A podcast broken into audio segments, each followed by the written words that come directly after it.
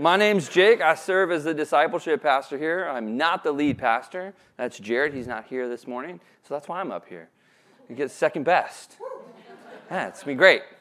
No, I'm so happy to be here with you guys. We're in our Kingdom series, uh, and we're, we're looking at Matthew 23. So if you want to open your Bibles there, your phones there, you can turn to that. Matthew 23. And this chapter is the culmination of an ongoing drama between Jesus and the scribes and Pharisees, the religious leaders in Jerusalem. And if you remember just a couple weeks ago, Jared talked about how he triumphantly entered into Jerusalem. So he's in Jerusalem, in Matthew now, and he's in the temple teaching, okay?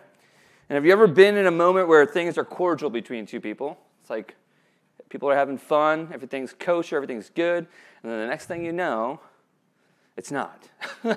It could be like a kid, maybe a child disrespects a parent and it like sends you off the handle. Or maybe it's a coworker at work who takes a joke a little too far and you're like, "Steve, that's not even a joke anymore, bro." Like you're like you're cutting deep. Or maybe it's when you were a little kid and you're sitting in your living room and your mom and dad are arguing and you're like, "This is awkward." It just feels awkward. You know what I'm trying to say here is that it, it, these things can shift really quickly. And this is exactly what happens with Jesus and the religious leaders in Matthew 23. He's been pretty calm up to this point. Uh, in chapter 23, just before this, he's being challenged by the religious leaders, by the scribes, the Pharisees, the Sadducees. He's being challenged with questions. And it's to throw him off, it's to put him off his game so that they can rebuke him or refute him or embarrass him, pull the crowds away from him. And this is Jesus, this is Jesus' final words before the religious leaders. And they're in the temple. And it feels almost like Jesus parting shots a little bit. And before this, like I said, he's been pretty, pretty calm, pretty guarded up until this point. And this back and forth between Jesus and the religious leaders has really set the stage for what's about to happen in Matthew 23. So let me pray to open our time. So, Father, thank you. Thank you for your love and your grace, Lord. Thank you for the ways that you care for us. God, I pray that this, this message would give us boldness, that your words from Scripture, literally Jesus' words from Scripture, can speak directly to our hearts. Lord, I pray all this in your name. Amen. Okay, before we dive into the text, I want to point out a couple things, okay? Notice in verse 1, look at verse 1 who Jesus is speaking to. He's speaking to the crowds and to his disciples, and therefore to us. He's speaking to us. And he gives them a warning about the hypocrisy of the religious leaders. And for the next 36 verses, that is the whole theme of this chapter. It's devoted to hypocrisy. It's devoted to calling out the religious leaders. This is a mic drop moment for Jesus. And now, when you think of the theme hypocrisy, nobody really gets the warm and fuzzies. Like nobody wants to dive deep into hypocrisy. No one wants to do that. But it's a very important message, and there's a lot for us to receive. It's, it can be very transformative. Hypocrisy, at its simplest definition, is to be an actor. Literally, in the, in the old days, actors would be called hypocrites. That's what they were called. And it was, it was uh, it, actually, you can even think of this like an old theater logo, theatrical mask right? One mask is like white and it's got a smiley face on it. One mask is black with a frowny face. You know what I'm talking about? The theatrical mask. They would wear these masks as actors and they would act and they would pretend. They would pretend to, to have a belief they didn't have. They would pretend to be something that they're not or someone that they're not. They would pretend to have an opinion that they don't have. They would pretend, pretend to have a ritual or principle or standard that they didn't actually have, they didn't actually live out. So it's important for us to understand that hypocrisy is not simply failing to fully practice beliefs, opinions, or virtues. If that were the case, we would all be hypocrites. We can strongly believe a principle or a virtue that God gives us in His Word, yet fall short of them because we are an imperfect and flawed people. And that does not mean that we're a hypocrite. We're not perfect. That is that's what we have to understand that we, we are, there are inconsistencies in everyone's life. So, pop quiz. Just got to raise your hand up and put it back down real quick. You ready? How many of you believe that any given road and any given speed limit is a law? Okay, you need to raise your hand. It's a law. The speed limit is a law. Raise your hand. Okay, good. good. All of you need to go back to driving school. It is a law. It's a law. How many of you have never broke the speed limit? Evan raising hand. I know that that's a lie. Okay. That's an inconsistency. Like you believe the speed limit, most of you in here, okay? You guys didn't raise your hand, so I'm not sure. But most of you in here believe that it's a law. It's a thing that you that you want to do. It's a principle. Not everybody does it. It's an inconsistency in our life. I strive to go the speed limit. I know it's dangerous if I go too fast. If I get in an accident, I could die. Here's an inconsistency in my life. Okay, I know, and I've talked to many different dads, many different moms about parenting. I have nine years of experience. I'm by no means an expert in parenting. By no means am I an expert, but I have a, a couple years under my belt.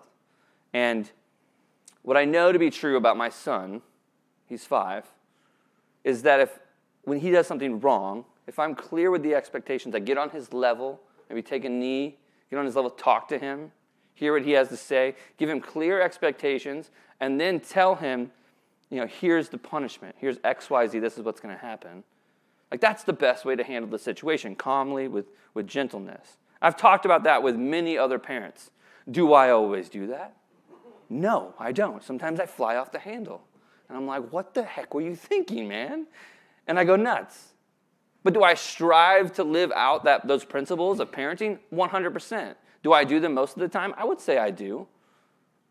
But there's some inconsistencies. Now I'll tell you where I'm a hypocrite. I'm a hypocrite when my wife is driving.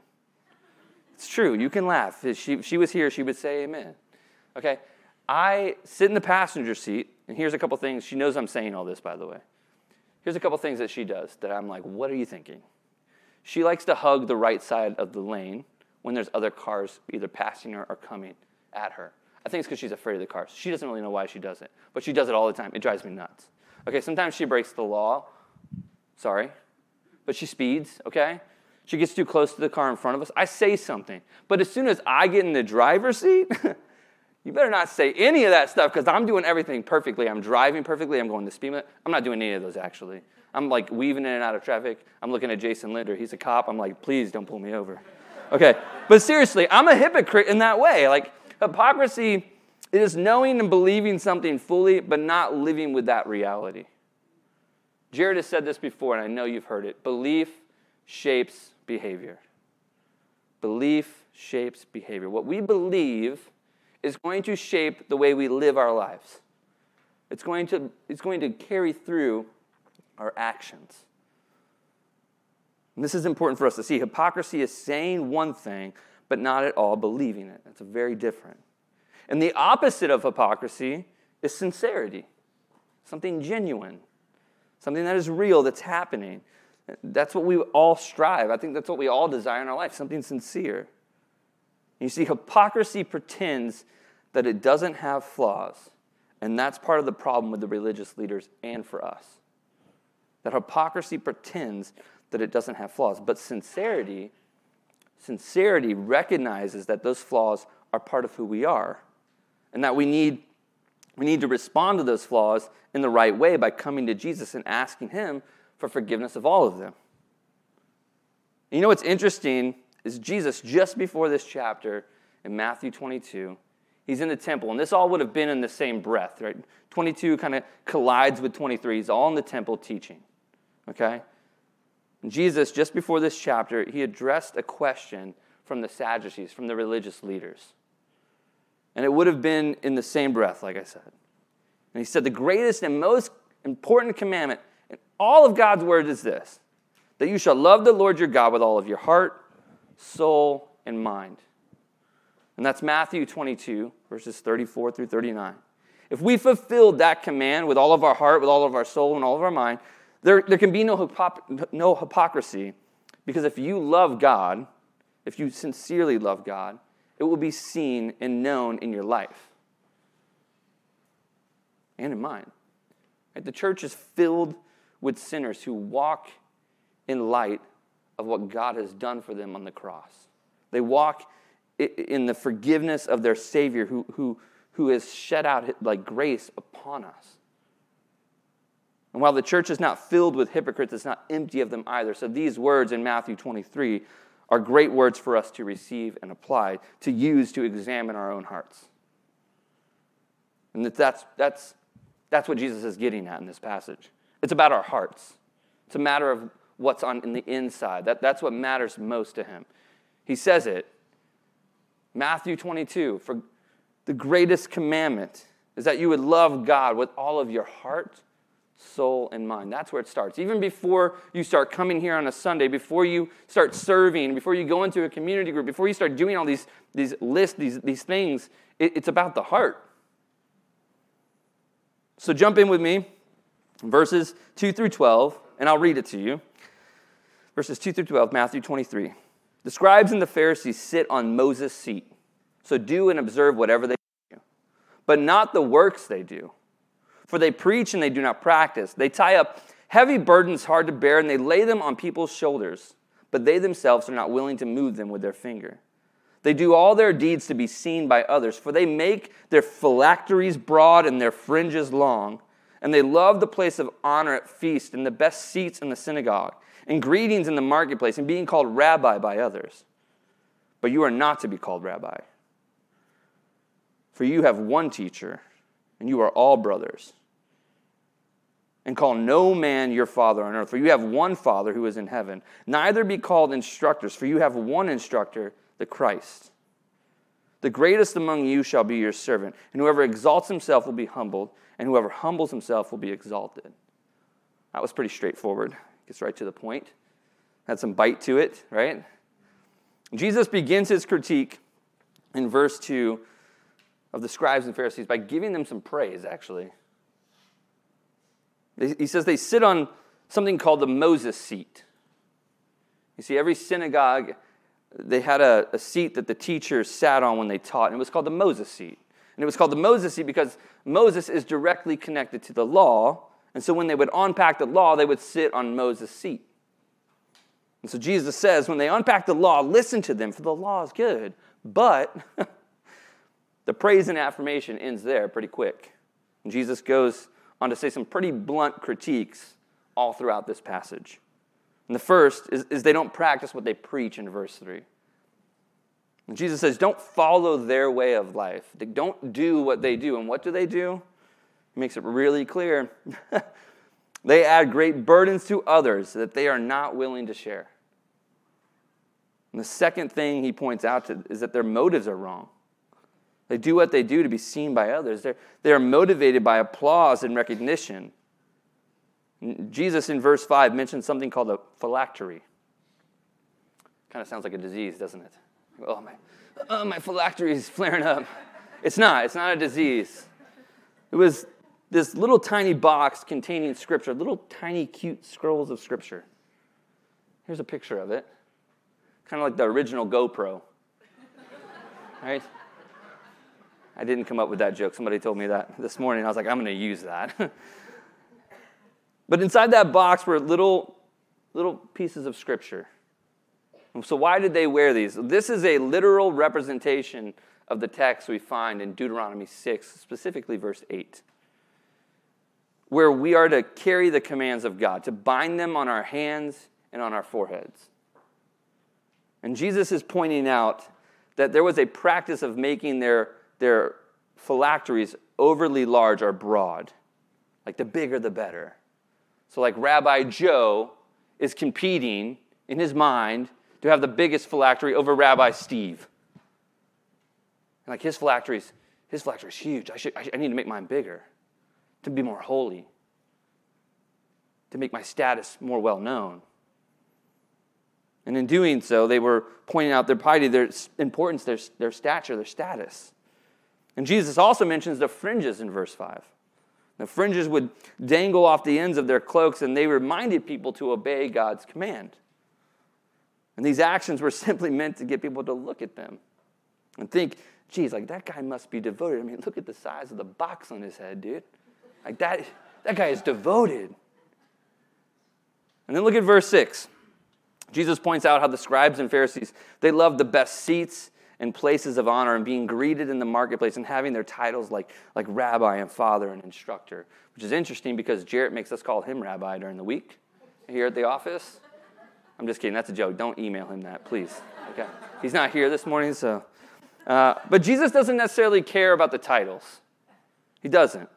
What Jesus is getting after is thinking that your role or your position would place you above someone else around you, that it would elevate you above everybody else. And this type of thinking, left unchecked, can raise people, can raise leaders within the church to places where they undermine God and his authority. And the Pharisees were known to go to the marketplace for the purpose of being noticed, being seen. It was a very public reminder to the people of their status, of who they were. And they were showing off, much like a dog show. Like they were stroking their own egos. Like they would pray long prayers in the temple. They would, they would wear these the phylacteries and the, and the fringes in morning prayers. They, would, they wanted to show off. In verse 8, Jesus makes it clear that all of us are equal in the family of God. He says we are brothers in verse 8. Like our roles and titles may be different, but our importance and our value is not. That we have one instructor, Christ Jesus. And this is why Jesus ends this passage 1 through 12 with the greatest among you shall be your servant. Whoever exalts himself will be humbled, and whoever humbles himself will be exalted. So, why is this chapter so deep? Like, why is Jesus, why is it so heavy? And we have to remember what's about to happen. Like, Jesus is about to be arrested and crucified. He is about to physically leave this earth. And he's going to pass the baton of leadership of this thing called the church that he started to the leadership of his disciples.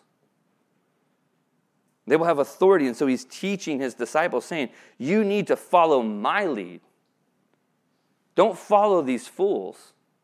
It should be noted in this next section those seven woes that we're about to look at, he says six times, You're hypocrites. He calls them blind guides, blind fools, blind men. He calls them snakes. And Jesus says, Don't follow the practice of these fools. You aren't to be served, but you are to serve, to become less than. You are to advance my kingdom and not yours. Like Jesus' burden is light and his yoke is easy. And you are not to add great burdens on people like the religious leaders do. You are to bring people to Jesus. You are to point people to Jesus. And then Jesus gets specific and gets focused. He was talking to the whole crowd, and now it's like when your mom gives you that eye across the room, where you're like, oh no, don't look. She uses your middle name. Like that's what Jesus does to the scribes and Pharisees. But woe to you, scribes and Pharisees and we see the seven woes in verses 13 through 36. Now let's define what a woe is, not to be confused with woke, okay? Let's define what a woe is. A woe is used to express great grief or distress, it's a rebuke. It was a public expression of disapproval. Which is interesting because the scribes and Pharisees, they cared deeply about what the public thought of them. And it's funny that Jesus he chooses this moment, this spot, to do it. He's in the temple with all of these people.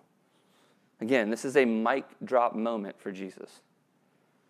Now, I'm not going to read the seven woes verbatim, but follow with me as we go through each of them, okay? In the first woe, verses 13 through 14, Jesus rebukes the Pharisees because they are shutting off the kingdom to those who would otherwise enter it. That's what it says. For you shut the kingdom of heaven in people's faces.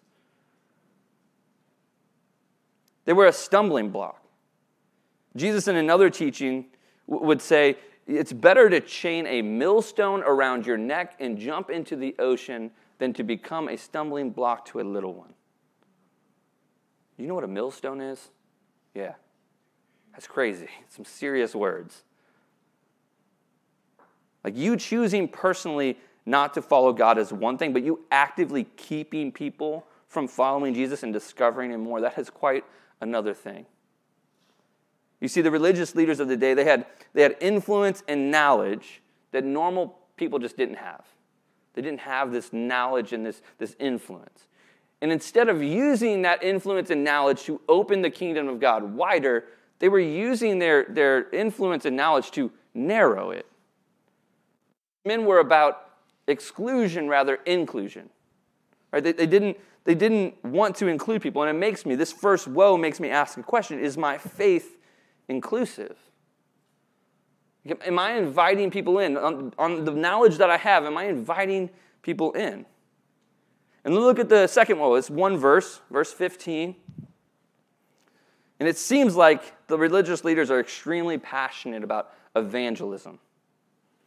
And it says, for they, Jesus says, for you travel across sea and land to make a single proselyte. Proselyte is just a fancy word for convert. But he says, when you do that, you're less concerned with helping them discover God and more concerned with making them followers of them. Like it says at the end of that verse, you make him twice as much a child of hell as yourself. Like they were replicating hypocrisy, almost like they were creating mini Pharisees. And Jesus is rebuking these men for creating personal disciples of themselves rather than disciples of God or disciples of Jesus. And so it makes me ask a question, this woe does. Does our faith, does my faith, point people to Jesus? Do my actions point people to Jesus? Then he jumps into woe three. And this one may be the most confusing for us uh, to understand. There are many different applications for all of these verses, but the one that sticks out the most to me here is in regards to the oaths themselves. Now, woe 3 is verses 16 through 22. This is what verse 16 says Woe to you, blind guides. Is that thing he, he said, right? He's going to do six hypocrites, a bunch of blind guys, blind woes, blind fools, blind men. Woe to you, blind guides, who say, If anyone swears by the temple, it is nothing, but if anyone swears by the gold of the temple, he is bound by his oath. In order to understand this rebuke, we, we have to remember what Jesus said about oaths back in the Sermon on the Mount, back in Matthew 5. Verses 33 through 37, it says, essentially says, Don't break your oaths. Let your yes be yes and your no be no. There should be no middle ground. Let your yes be yes or your no be no. And I believe that it is one of Jesus' main issues with taking oaths, is that an oath is just a weak form of integrity. It's a promise. How many times I've promised to Jude this week that I would play a video game with him at the end of the day? You know how many times I've done it? Like maybe once. Maybe I'm a bad father for that. but a weak form, it's a weak form of integrity. You say you're going to do something and, and sound righteous but never do it. Like that, you can say that, but, but never actually carry through with it. Like, which is, it's pretty dangerous to be swearing and invoking the name of God or swearing by something holy. That's a dangerous thing. Look at verse 17. It says, You blind fools, for which is greater, the gold of or the sorry, the gold or the temple that has made the gold sacred? And then in verse 19, he says, You blind men, for which is greater, the gift or the altar that makes the gift sacred. Jesus rebukes these Pharisees not only because they are talking about oaths, but because they are debating over what people should and shouldn't swear by. They were measuring. Jesus is saying here is that it doesn't matter what you swear by. The problem, the problem is that you, you don't keep your promises in the first place. And this should speak to all of us who who use a lot of Christian or faith based language but don't have a lot of action to back it up. And I ask the question to myself is my integrity proven by my actions or simply words? And then, woe four, Jesus starts by commending them for tithing. He says, You, you tithe mint and dill and cumin. That's cool. I'm actually out of cumin at home, so if anybody wants to. But then he says, and he's sure to point out that they neglect the weightier matters of the law, like justice, mercy, and faithfulness. Yeah, you're tithing, but you're, you're forgetting the, the main things. You're, you're not keeping the most important things, the most important things. And then verse 24 you blind guide, straining out a gnat and swallowing a camel. That's clear as mud. What does that even mean? Well, you have to know it would be very specific because they knew the law, the scribes and Pharisees did. You have to know that they couldn't eat either. You couldn't eat flying insects according to the dietary restrictions in the law, and you couldn't eat a camel because it was a hoofed animal. You couldn't eat either one of these things. And to ensure that you didn't eat gnats, what they would, what they would do is strain their drinks. They would take their wine, put it through a strainer, and they would catch out the gnats that flew into their drinks. And Jesus is saying, You guys are straining gnats while you're chewing on a camel.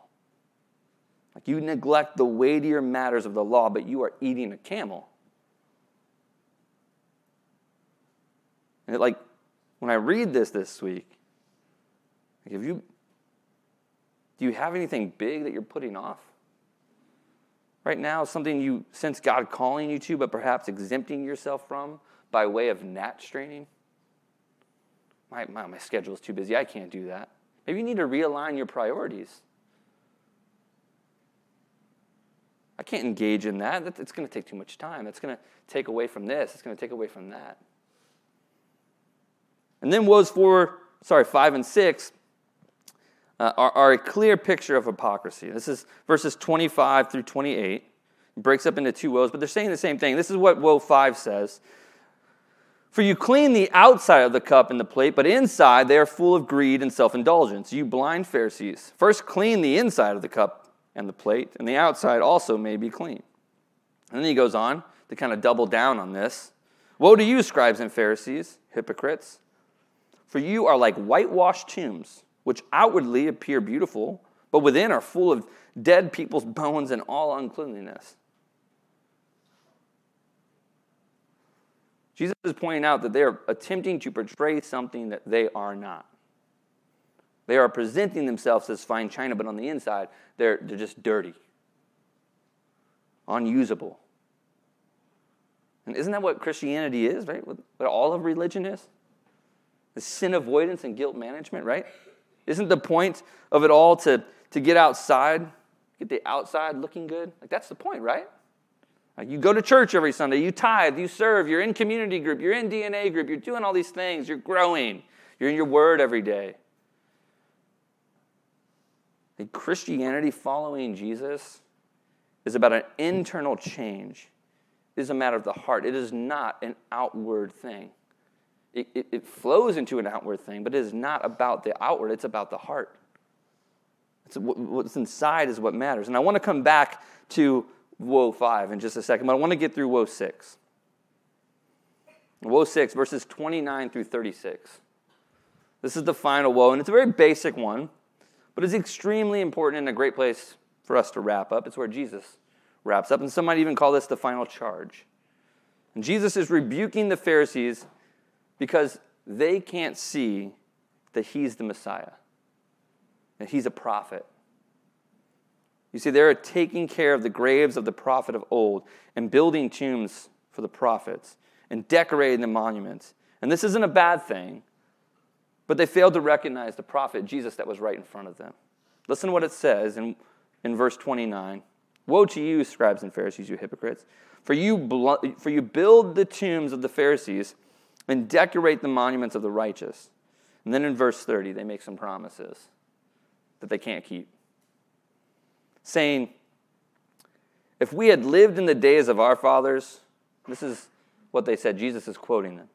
If we had lived in the days of our fathers, we would not have taken part with them in shedding the blood of the prophets.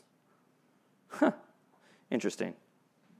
In this final woe, in, in verse 35, Jesus refers to the Old Testament martyr Abel, who was killed by his brother Cain. And then Zechariah, who is the last recorded martyr in the Jewish Bible. Like, this is in their history. And it's about to happen again. They are building tombs to honor dead prophets, and they are claiming that they would never put to death a prophet while preparing to kill Jesus. Like woe 7 is connected to woe 1, 100%. If we go forward just a couple chapters into Matthew 27, we will see the religious leaders persuading the crowds to choose another man over Jesus to send Jesus to death. They become a stumbling block. And what does he say about a stumbling block in Woe 1? It's not good. You'd be better to chain a millstone to your neck and jump in the ocean than to be a stumbling block, than to stop others from knowing God more. They're hypocrites. We need to wrap up. Jump back with me to Woe 5, specifically verse 25. I'm going to read it again. Woe to you, scribes and Pharisees, you hypocrites! For you clean the outside of the cup and the plate, but the inside they are full of greed and self indulgence. Like Christianity, following Jesus is about an internal change that is only realized by the way of Jesus and his grace. And an internal change that is then expressed in an outward life of worship and adoration. What is on the inside is what matters. This cup is my favorite cup. It has my favorite band name on it. I don't know if any of you know Johnny Swim. I love Johnny Swim. It's a good band. It's my favorite cup. It's nice. It can hold a, uh, a normal size French press. It can hold half of that. It holds a lot of coffee. It's a good cup. It's nice because it's nice and round, uh, like, like larger than a normal coffee. It doesn't like spill easily. It's a nice cup. It's one of my favorite cups. I've actually been missing this cup for a while. And last week, whenever I was preparing for this message, Sarah found it. Okay? In the shed. I'm not sure when I took it out there, but I left some remnants in the cup. This is what the inside of this cup looks like. It's bad. I kid you, I've showed a couple people. There is a spider in here, and there's another bug. Like it's pretty gross. Okay? It's been, I don't know how long it's been out there. This is my favorite mug. It needs to be cleaned by its owner. And that's what Christianity is it's, it's about the heart. It is faith, faith that is prompted by a love for the one who changed you on the inside, Jesus.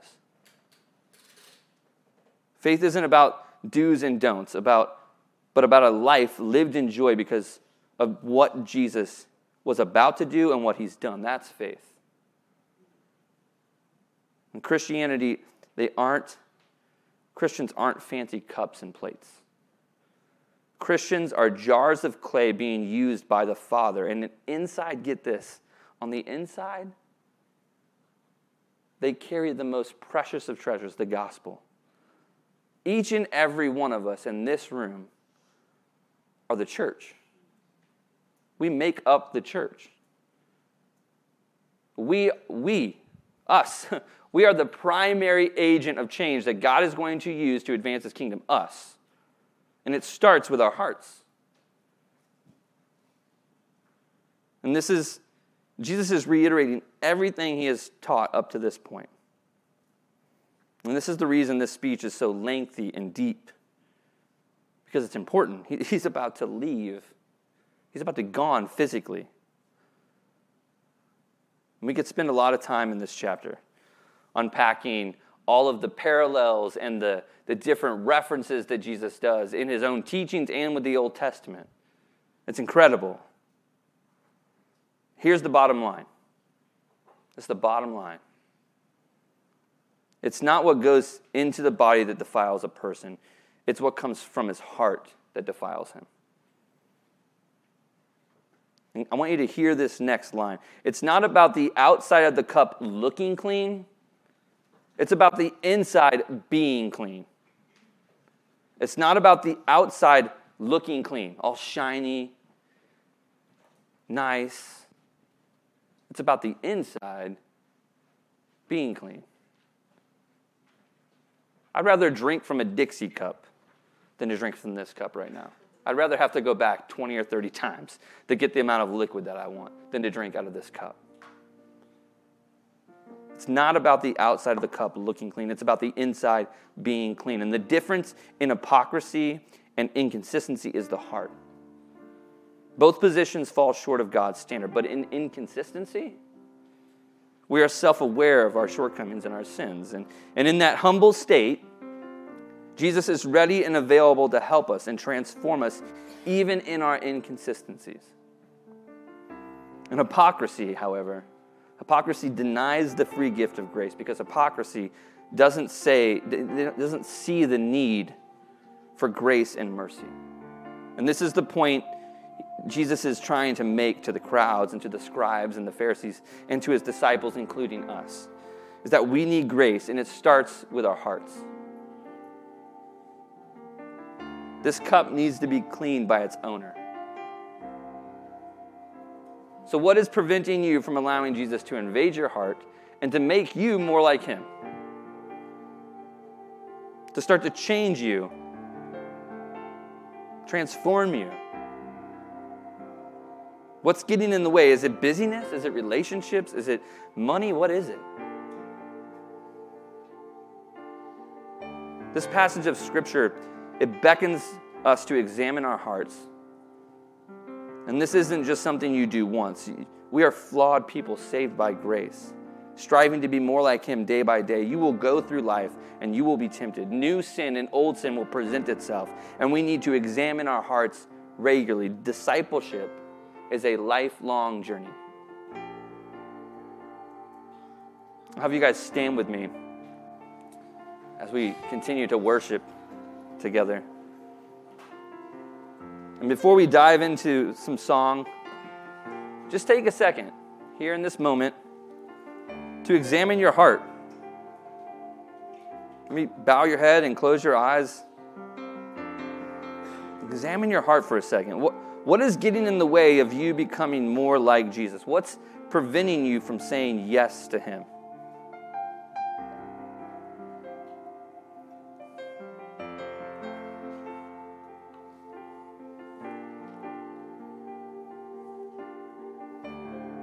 Father, we thank you for your love and grace. We thank you for the ways that you're working and moving in our life. And Lord, we pray that you, you would boldly invade our hearts. Convict us, Lord, of the things that we're holding on to, the things that we're exempting ourselves from, much like the Pharisees when they strained out the gnats, Lord. What are we exempting ourselves from?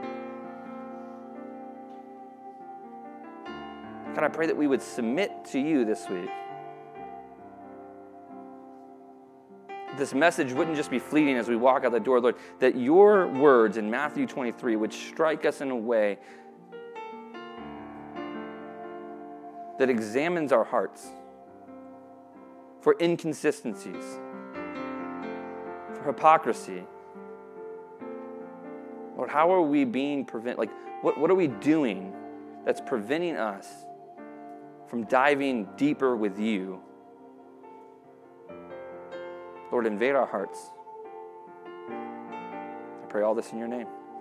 Amen.